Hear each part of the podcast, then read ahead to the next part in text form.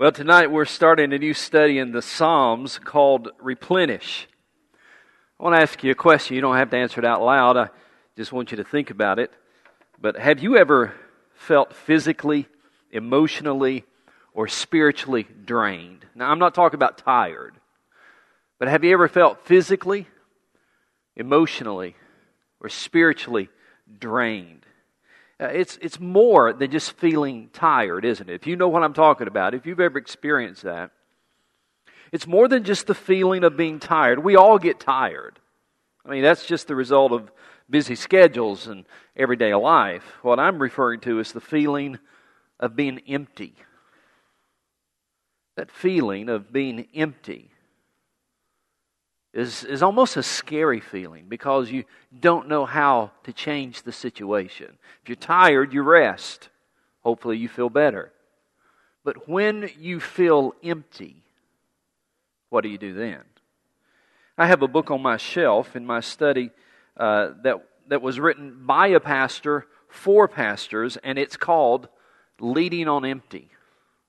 I'd recommend it to anybody, but it's especially written for pastors, Leading on empty. You would probably be surprised how many times I have given that book to pastors, how many times I have recommended that book to pastors. You would probably be surprised how many times uh, just in the course of my life that I run into pastors and talk to pastors and try to minister to pastors and not that I've got all the answers but just being friends with pastors and and begin sharing things together and end up saying, now, I've got a book you need to read because I feel like you're leading on empty.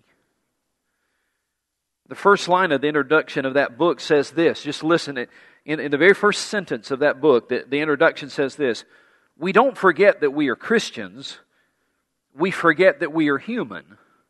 And that oversight alone can debilitate the potential of our future.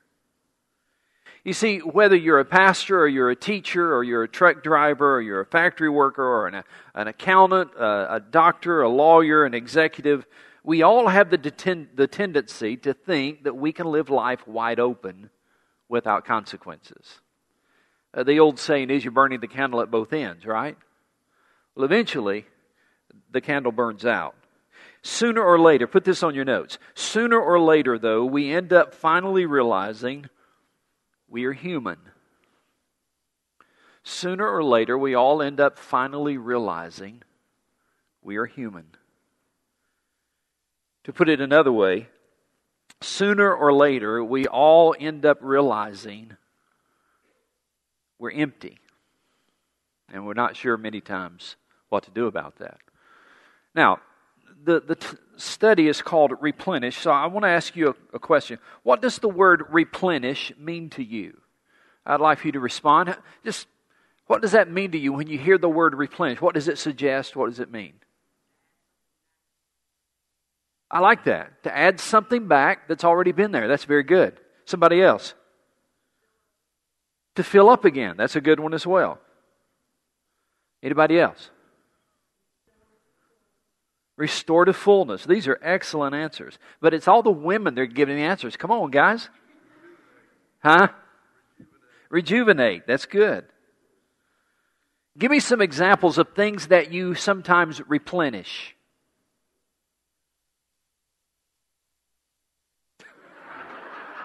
That was the guy that said toilet paper, wasn't it? the guys finally said, I know what I can answer now. so, somebody over here said something besides toilet paper. What'd you say? Sugar and flour, things you use every day, things that, that run down. I'm sorry, I'm still. And you have to replenish them. You know, we also replenish our energy, don't we? That's why you go to sleep, right? Because you, you replenish your energy when you're resting, when you're sleeping. Uh, there's a famous sports drink called Gatorade that says that, that it will replenish the electrolytes that you lose in your body.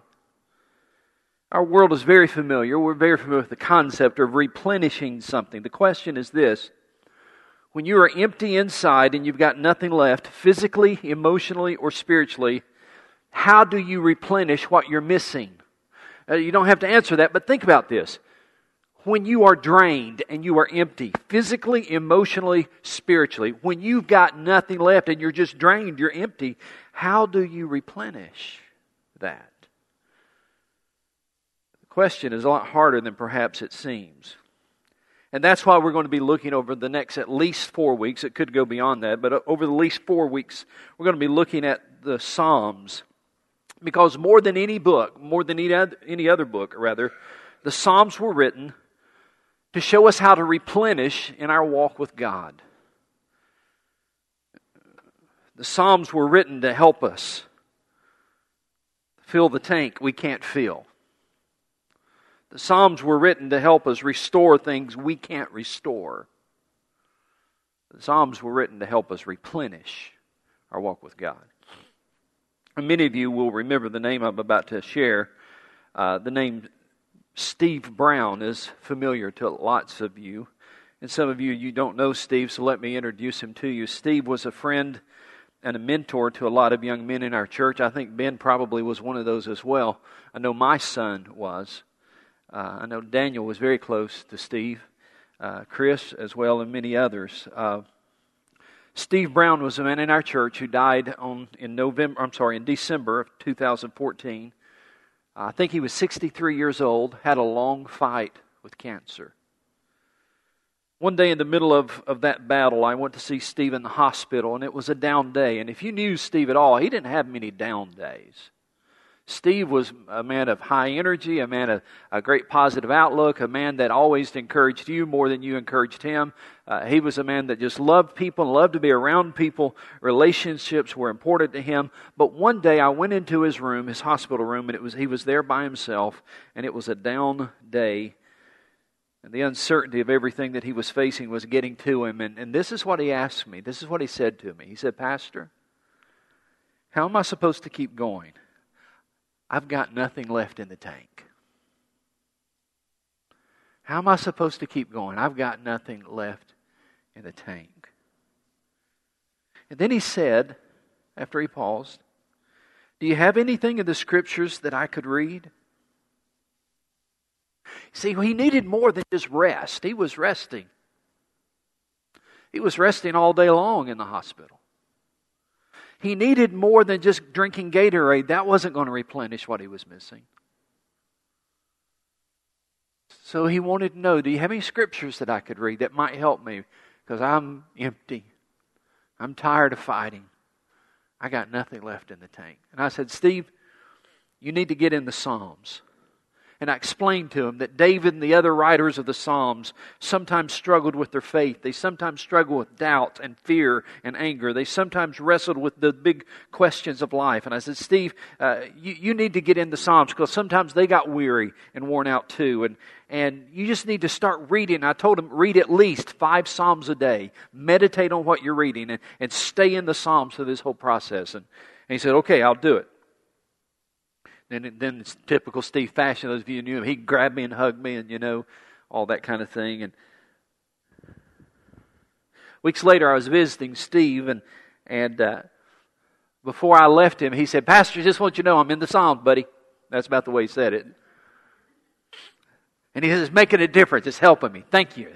That's great. I'm, I'm in the Psalms." Boy, David, he really told him, didn't he? I said, "Yeah, he did, Steve." And, and honestly, I think probably almost every time I saw him after that, Pastor, I want you to know I'm in the Psalms, just like you told me to. Okay, Steve, that's good. Months later, I was at his house. I went to talk to him about his funeral. I sat down I looked at him and said, Steve, any, any scriptures you want me to use in your funeral? He shook his head. He said, You share some Psalms with them. Do something from the Psalms. You know what he found? He found something in the Psalms that he couldn't find a Gatorade. He found something in the Psalms that he couldn't find by reading the latest book on Oprah's list. He found something in the Psalms he couldn't find in a self help book. He found something in the Psalms he could not find by simply sleeping in. He found God again in the Psalms. And that's where some of us need to go. That's where we need to stay for a while. That's why we're having this study, replenish. We need to get in the Psalms. I want to point you to the Psalms over the next four weeks. So I hope you've got an outline, and I'm going to run through this fairly quickly. I want to first of all introduce the Psalms to you as a whole. Before we start looking at individual Psalms, I want to look kind of a wider picture, introduce the book of Psalms to you. And if you don't have an outline, you feel free. We always do this on Sunday nights, Wednesday nights as well. There's outlines here. There's outlines in the foyer. Feel free to get up and get one. Uh, we're pretty laid back on Sunday nights and Wednesday nights, but I want to make sure you have an outline. So, introduction to the Psalms. The traditional Hebrew title for Psalms is Tehillim, and it means. Anybody want to guess what it means? What, what does that Hebrew word Tehillim mean? Anybody want to guess? Psalms, no. But what, what do, that's the title, that's the name, but what does it mean? I, am hearing stuff I can't. Poems, that's a good guess. Sing, that's a good guess. What? Praises, plural. Praises, that's what it means. Tehillim, Psalms, means praises. Now, there were songs. Somebody said songs. There were songs, many of them uh, that was perhaps used in worship, but, but it, the, the title simply means praises. But Psalms contains much more than just praises, it's poems that reflect every conceivable human emotion. I think there's a place on your notes for this. Emotions like grief, anxiety, doubt, and anger. And that's one of the reasons I counseled Steve to get in the Psalms as he was struggling with terminal cancer. Because the psalmist, more than any other book in the Bible, doesn't just express praises, though it does do that, but it also expresses every conceivable emotion like grief, anxiety, doubt, and anger. Uh, the book has the ability to describe our relationship with God from a human perspective. One of the things I like about the Psalms is that it gives voice to us. Let me say that again. it gives voice to us. It says what we're thinking many times. The psalmist says what we were thinking. He expresses what we were feeling. The Psalms give voice to us. For example, Psalm 42, verse 5 says, Why are you downcast, O my soul? Why so disturbed within me?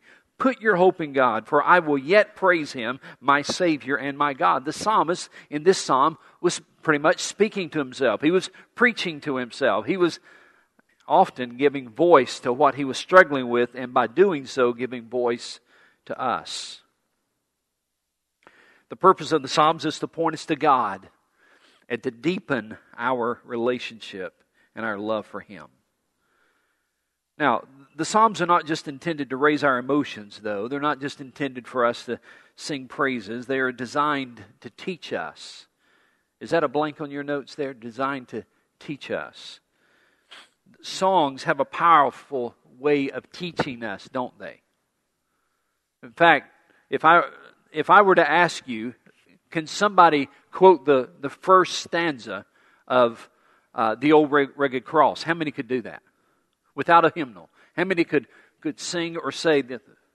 All right, lots of you could. Uh, how many of you could sing the first stanza of "Just as I Am," or say it if you don't really sing? All right.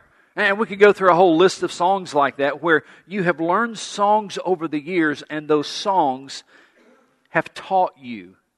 They've taught you theology, they've taught you about God.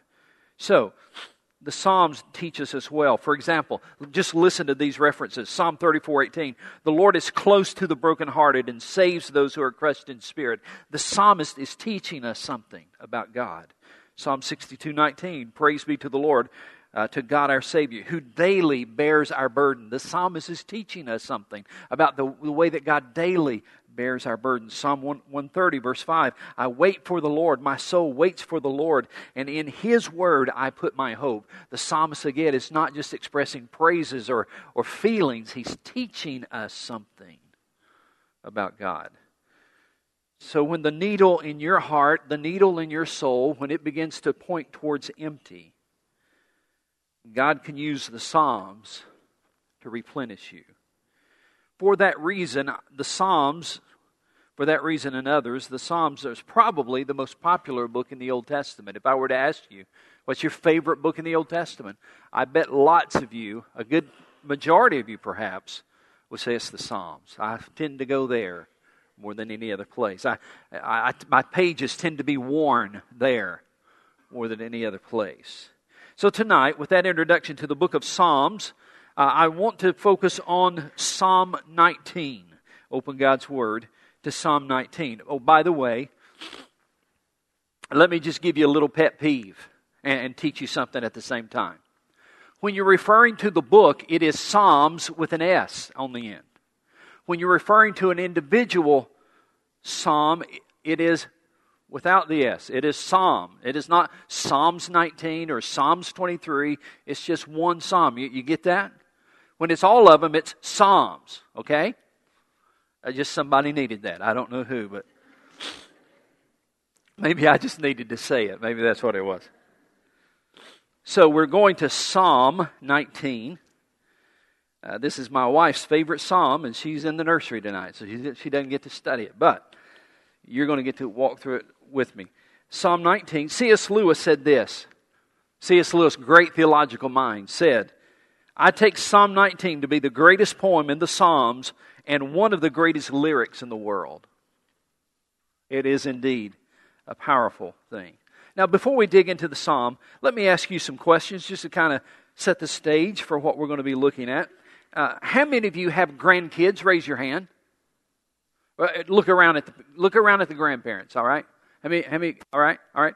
Now, let me ask you another question. These are random questions, and you'll see why in a minute, but I just want to get you engaged here. Another question is this What's the worst thing you have ever eaten? Now, before you answer, don't say your wife's cooking. All right? What's the worst thing you have ever eaten? Like, for example, Ben told me what he ate on his mission trip to Peru. Now, he didn't say it was the worst thing, but when he told me, I'm thinking, I can't imagine eating anything worse than that. You know what he ate in Peru? Guinea pig. You know the little thing you got in your cage at home? If you get hungry enough,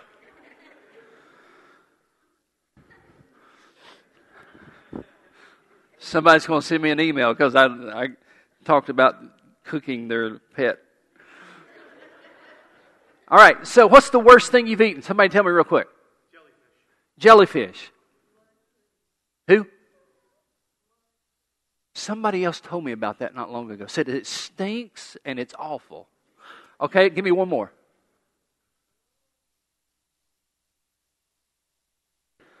You say broiled or boiled? Well, of course, it didn't matter if it's fried.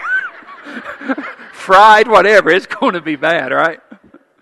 Doesn't matter how you cook it. Okay, another question.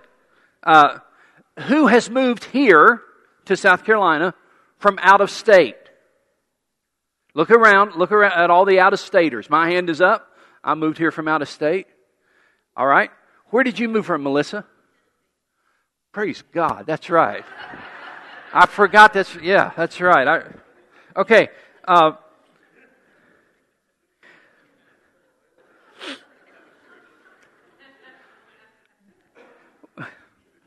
I'm afraid of this next question, but I'm going to ask it anyway.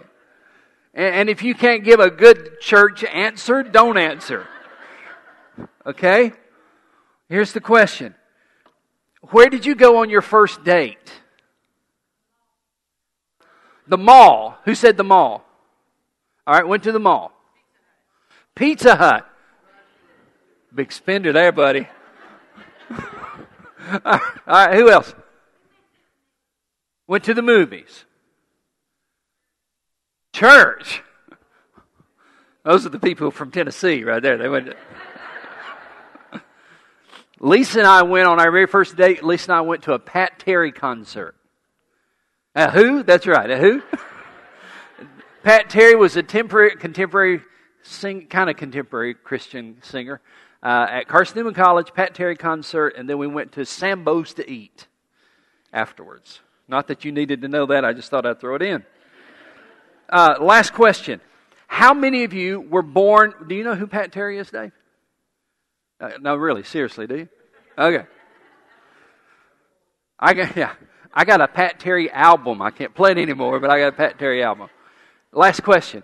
How many of you were born on Sunday? On a Sunday, not this past Sunday. All right, raise your hand high. Mike, were you born on Sunday? I was too. I was too. I was born on Easter Sunday, and my daddy called me his little rotten Easter egg. now, why all those questions? We learned something about you guys because you revealed something about yourself to us. We learned that Melissa's from Tennessee. She revealed it to us. We learned, we learned that Ben ate guinea, guinea pig and blood something and liver, calf, calf liver or something. Uh, we learned that, that Donna went to Pizza Hut on our first date. We learned something about you guys because you revealed it. We wouldn't have known it if you hadn't revealed it to us. Now, how do we know anything about God? The same way. The reason you know things about God is because God reveals it to you. Please remember that. It's not because you thought it up. It's not because you're so smart. It's not because of your education the only way that we know anything about God is because God, in His loving grace, reveals Himself to us. Now, the interesting thing about Psalm 19 is that David, who wrote Psalm 19, explains to us that God revealed Himself to us in two different ways.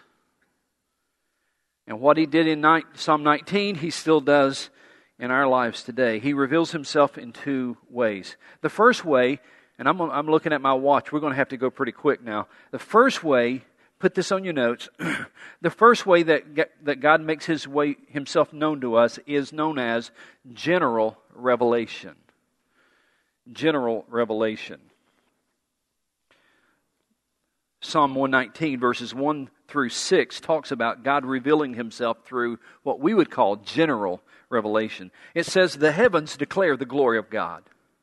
Notice that word declare. What does that word declare mean? To tell, to make known. The heavens tell, the heavens make known, the heavens declare the glory of God. The skies proclaim the work of his hands. Day after day they pour forth speech. Night after night they display knowledge. There is no speech or language where their voice is not heard. Their voice goes out into all the earth, their words to the ends of the world. In the heavens he has pitched a tent for the sun, which is like a bridegroom coming forth from its pavilion, like a champion rejoicing to run its course. It rises at one end of the heavens and makes its circuit to the other. Nothing is hidden from its heat the psalmist says that God makes himself known, God reveals himself to us through this general way of through nature. God reveals himself through the general revelation of nature. The heavens declare the glory of the Lord. Now, I'll tell you this to you, and I'm not trying to brag in any form or fashion, but, but maybe it'll encourage you to do likewise. This past week, as I've studied this text, probably I'm trying I was trying to remember probably three probably three mornings I sat on my back porch and I watched the sun come up and I had my Bible open and I was reading this text over and over and over as I watched the sun come up. And there's just something about seeing the sun come up breaking through the clouds and that magnificent orange and yellow glow. And you, then you read the heavens declare the glory of God See, God revealed himself to us. He reveals himself to us all the time through nature. One day this week, uh, I was with my son Jonathan, and we were going somewhere, and we were watching the sun set. I mean, we were driving, but you know how you can just look at it. It's like, wow, that's amazing. That, look at that, son. Son, look at that is amazing. Look at that. You know what God was doing? In the busyness of our life, in the busyness of our day, God was speaking. God was speaking and declaring His glory to us. Now, the sad thing is, and, and, I'm as guilty as anybody, the sad thing is, we so often get so busy in our routine and in our activities, we can drive right past the sunset and not even notice that God was speaking that night. We can get up early and head toward work and think about all that we got to do that day at work and, and not even see the sunrise and hear God speaking that morning. The heavens declare the glory of God. World famous biologist Edward Wilson claims, talking about nature and the, the, the marvels of na- nature, he claims that there may be as many as 1.6 million species. I think I'm saying this right. Of fungi, would you say? Would is, am I saying that right? Fungi. All right. Thank you. I wondered about that. I'll take your word for it, Mark. Think about this.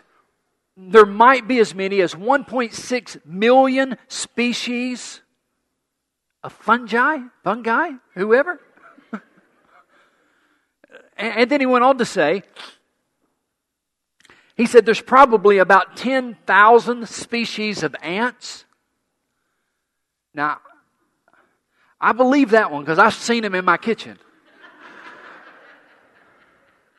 he said there, there's also 300,000 species of flowering plants, 300,000 different kinds of flowering plants, and approximately 10,000 species of birds.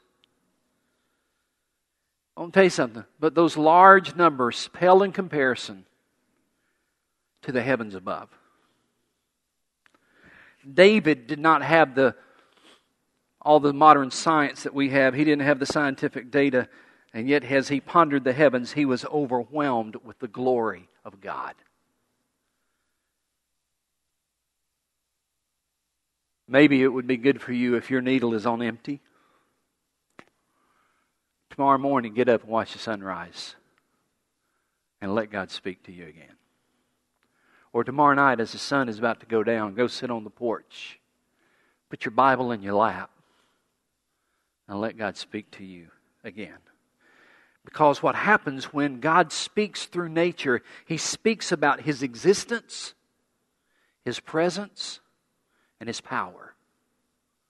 When you look at a sunrise, you look at a sunset, uh, when you look at the marbles of a, of a leaf on a tree, when, when you look at all the birds in the air, when you look at all that God has created, it really begins to speak to you about God's existence. There has to be a God, God's existence.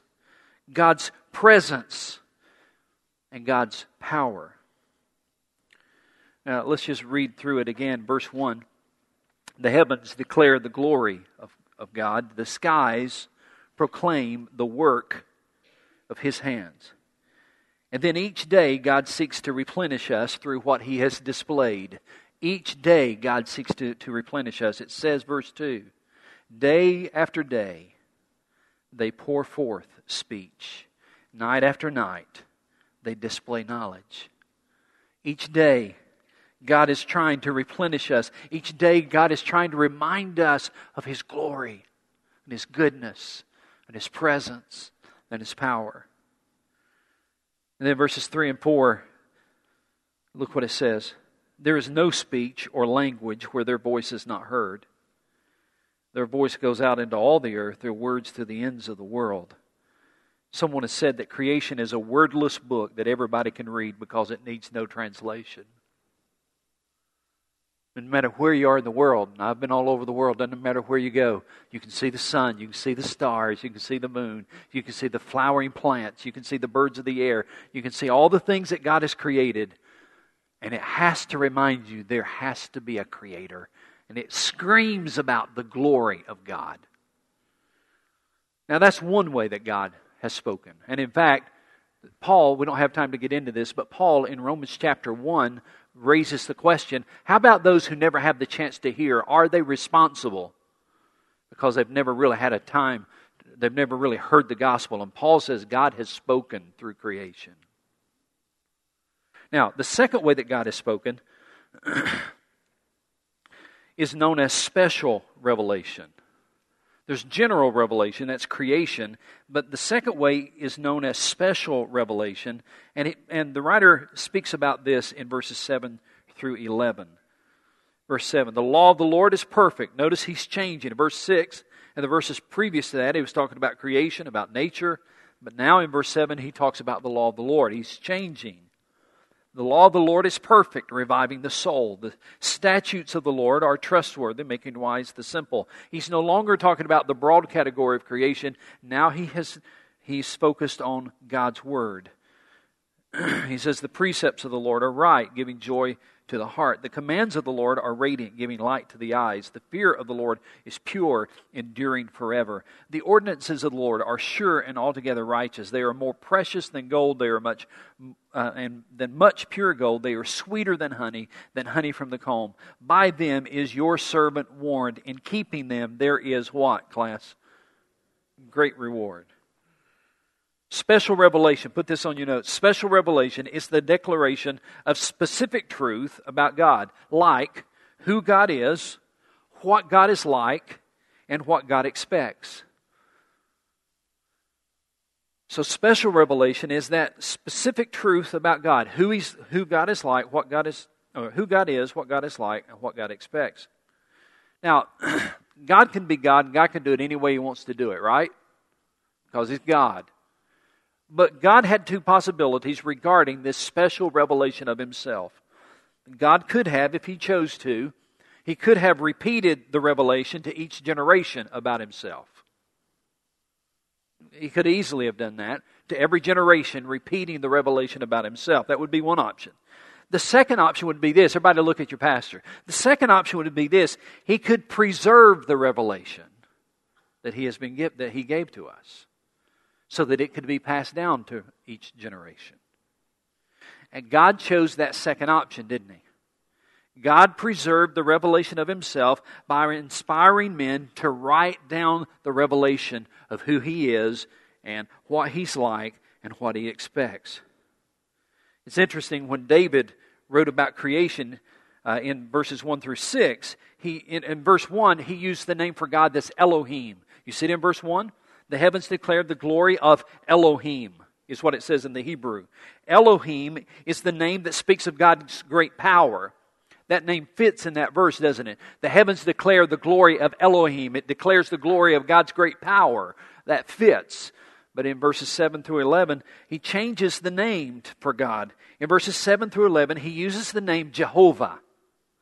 The Hebrew name Jehovah is God's covenant name.